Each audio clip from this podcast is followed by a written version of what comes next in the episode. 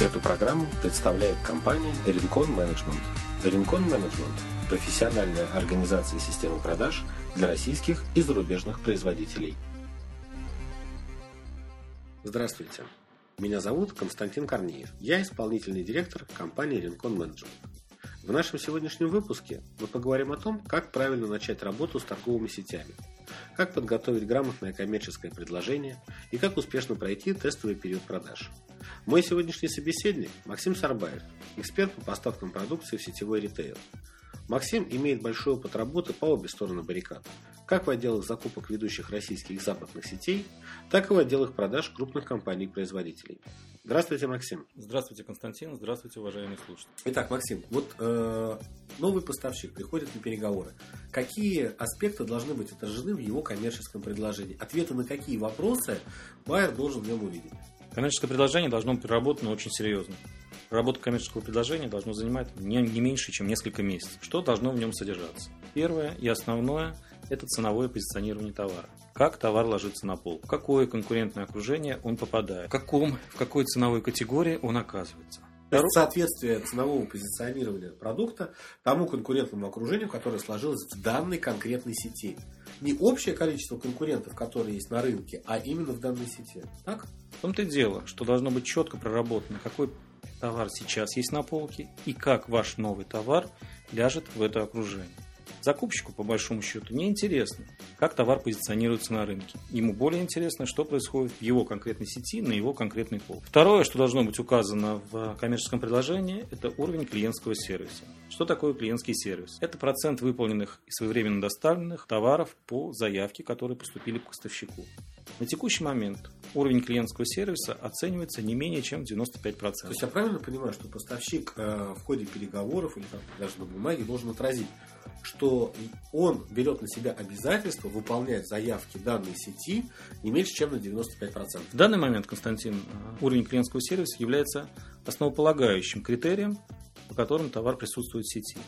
И этот критерий прописывается в договоре. В случае его невыполнения, систематического нарушения – скорее всего, товар будет просто вывезен. Если поставщик не может обеспечить достойное присутствие, достойное качество клиентского сервиса или выполнение тех 95%, о которых я говорил, товар просто будет вывезен. То есть даже хороший товар с какими-то уникальными потребительскими свойствами, особенно это вот касается импортных товаров, может просто потерять свое место на полке, потому что поставщик соответствующим образом не подготовился. Есть очень много примеров, когда товар, который у всех на слуху, активно рекламируется по телевизору, но при этом не присутствует в сети по ряду причин. Производство не справляется, логистическая составляющая барахлит.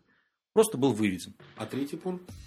Да, и третий пункт – это то маркетинговое продвижение, которое будет оказываться товару на момент его ввода в сеть. Маркетинговое продвижение – это тот показатель, тот комплекс мероприятий, который будет оказываться товару для того, чтобы он продавался с полки.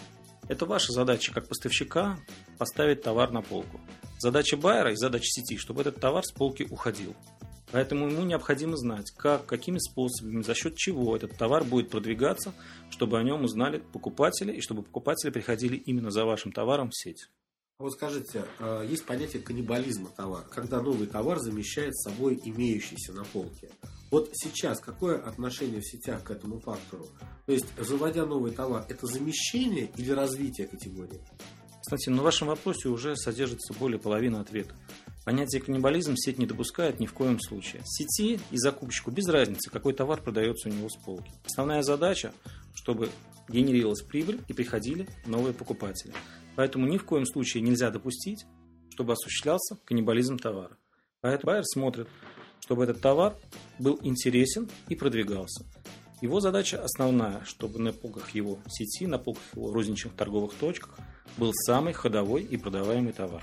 То есть, получается, каждый новый э, поставщик со своим новым товаром должен дополнять полку, дополнять категорию и увеличивать доходность. Правильно? Каждый новый поставщик должен расширять то ассортиментное предложение, которое есть, в рамках того ценового позиционирования, которое есть. Это, кстати, тоже очень важный вопрос, о котором хотелось бы поговорить. У многих сетей ценовое позиционирование разбито по трем группам. Низкий ценовой сегмент, средний и высокий. И в зависимости от типа сети, дискаунтер, гипермаркет, процентное соотношение этих категорий ценовых, оно разное. Для примера, крупной федеральной сети, не будем называть ее имя, это ценовое позиционирование выглядит следующим образом. 55 товаров – это low сегмент, 30% товара это middle сегмент и 15%, оставшиеся 15% это премиум сегмент. Соответственно, когда вы делаете предложение, вы должны четко понимать, куда, в какую ценовую категорию станет ваш товар и насколько это будет интересно сети в том или ином случае. Максим, скажите, а как поставщику правильно собрать эту информацию? Ведь, насколько я понимаю, она носит, если не судьбоносный, то, по крайней мере, ключевой характер при подготовке коммерческого предложения. Ну, я бы дополнил ваш вопрос. Здесь не только как правильно, но и какую информацию конкретную надо собрать. Давайте рассмотрим несколько вариантов, как информацию это можно получить. Первый, самый очевидный, самый простой вариант, это когда вы собираете информацию своими силами. Вы можете проводить мониторинг полки, искать общих знакомых, спрашивать у людей, собирать информацию по крохам. Но здесь, в этом случае, опасность основная следующая. Вы То можете... она не системная эта информация? Эта информация, в первую очередь, не системная. Во вторую очередь, она не всегда может отражать именно ту конкретную ситуацию, которая есть на текущий момент. Да, вы можете переписать полку, да, вы можете переписать ценник, но вы никогда не узнаете те потребности, которые в сети есть, тот товар, который ей необходим, и те условия, которые она выдвигает. Или узнаете условия, которые распространяются только на кого-то из ваших знакомых, но никоим образом не являются общими для этой сети. Все верно говорите. Второй вариант, который возможен, это вариант, когда вы обращаетесь к дистрибьютору. Компании, которые уже поставляют товар, ну, если не в эту сеть, то хотя бы на этот рынок. В этом случае опасность следующая. Сеть не заинтересована в том, чтобы ее товар поставлялся через дистрибьютор. Сеть всегда заинтересована, чтобы товар шел напрямую от производителя. А почему? Почему для сети важно, что товар идет именно от производителя? Ну, самый очевидный ответ, который здесь есть, это то, что когда мы вводим дополнительное торговое звено, это дополнительное торговое звено делает свою наценку, и товар получает дополнительную стоимость, дополнительную отбавку к стоимости. Поэтому для сети это неинтересно. Основная задача сети в а, части ценообразования – это то, чтобы товар был самый недорогой на рынке. Ну, скорее, э, товар должен соответствовать тому ценовому позиционированию, которое сложилось на рынке. Да, товар должен соответствовать тому ценовому позиционированию, которое сложилось на рынке. То есть вот эти истории многочисленные, которые описываются в прессе, что в сеть товар поставляется через там 10-15 посредников, это скорее из области домыслов журналистов. Точно могу сказать, что эта информация ни на один, ни на один процент не соответствует действительности. У сети есть достаточно большая своя наценка. В каждой сети она разная. И ни одно дополнительное торговое звено уже не может вписаться в эту торговую цепочку. Как только появляется дополнительный дополнительный посредник, стоимость товара возрастает, соответственно, падает цена, наценка сети, и цена полки становится неадекватной, неинтересной для сетей. А если мы говорим об импортном товаре, вот э, работа с импортерами, все-таки далеко не у каждой зарубежной компании есть свое представительство здесь в России. То здесь как? Это эксклюзивный э, дистрибьютор, эксклюзивный импортер, или же эта сеть может выбрать э, любого поставщика этой продукции? То есть сеть будет работать с теми крупными дистрибьюторами, с теми крупными импортерами, с которыми у них уже заключен контракт. И опять же, здесь вам грамотно и правильно подобрать партнера. Этот партнер должен иметь действующие контракты, знать полностью, как работает сеть и удовлетворять все его потребности, опять же, в том же самом клиентском сервисе. А вот э, то, что сеть работает напрямую с производителем, ведь это позволяет сети в том числе адресовать вопросы, связанные с качеством продукта, ее продвижением, с уровнем сервиса, минуя вот это промежуточное звено. Это тоже имеет значение для сетей. Здесь очень важно понимать, чтобы производитель был не только как производитель, но и как торговый дом, торговое звено, которое может обеспечивать тот самый уровень, который необходим сети. Если производитель только производит, но не поставляет продукцию, конечно же, скорее всего, этот товар не окажется на полке. И возвращаясь вот, э, к тому вопросу, который мы подняли на экране, это о способах получения информации. То есть мы с вами проговорили относительно того, что мы можем обратиться к знакомым, можем обратиться к дистрибьюторам. А какие еще способы?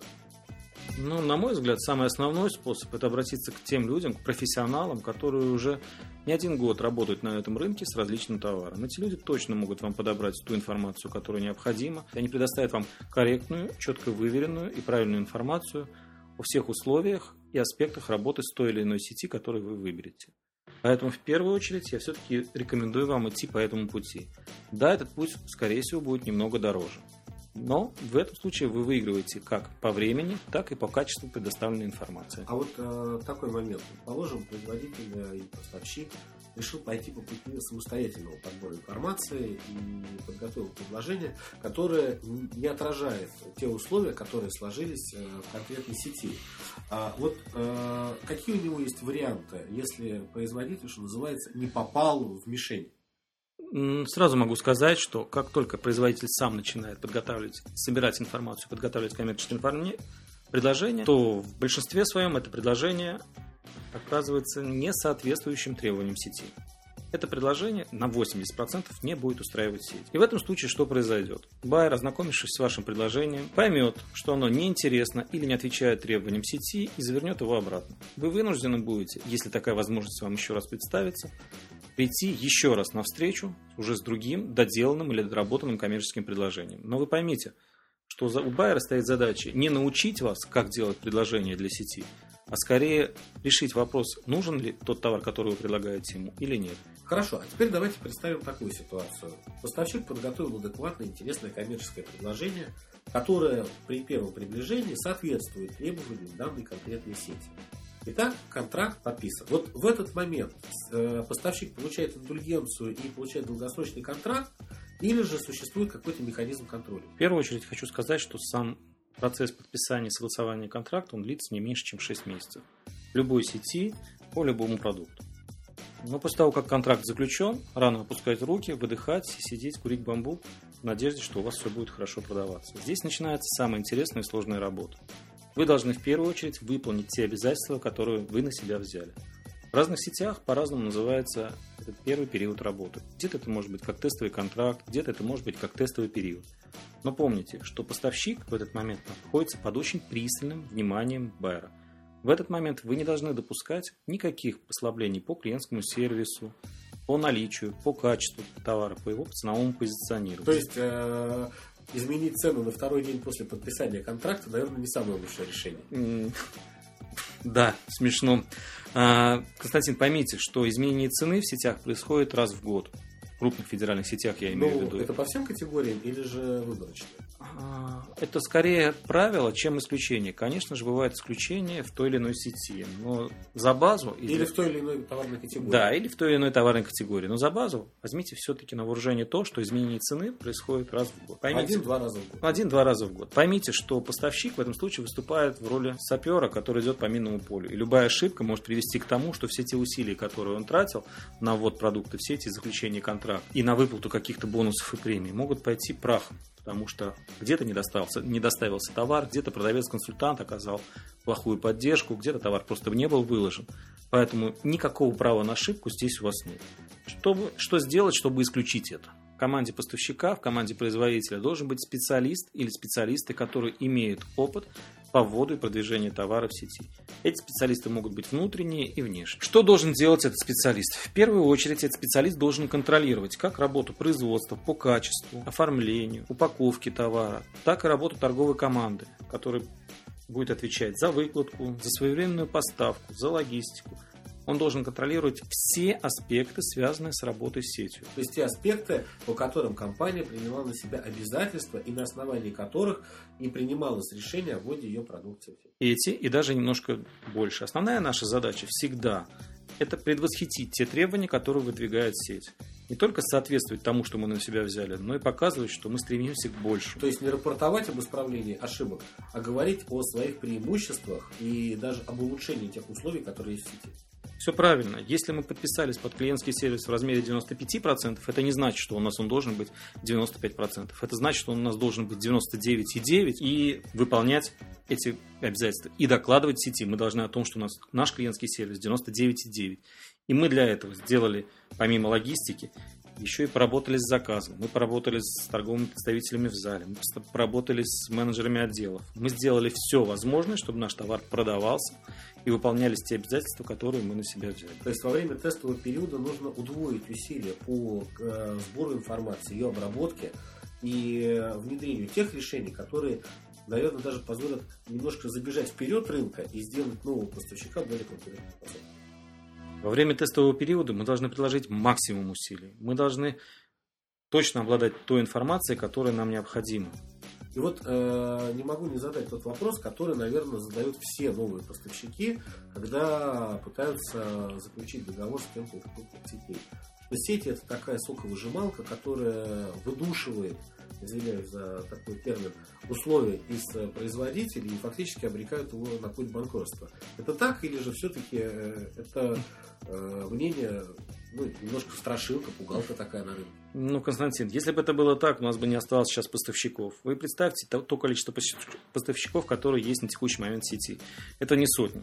Скорее всего, это тысячи поставщиков, которые работают с сетью. Если бы основная задача сети была заработать, не продвигая товар, а выжимая поставщика, то таких поставщиков бы просто не осталось.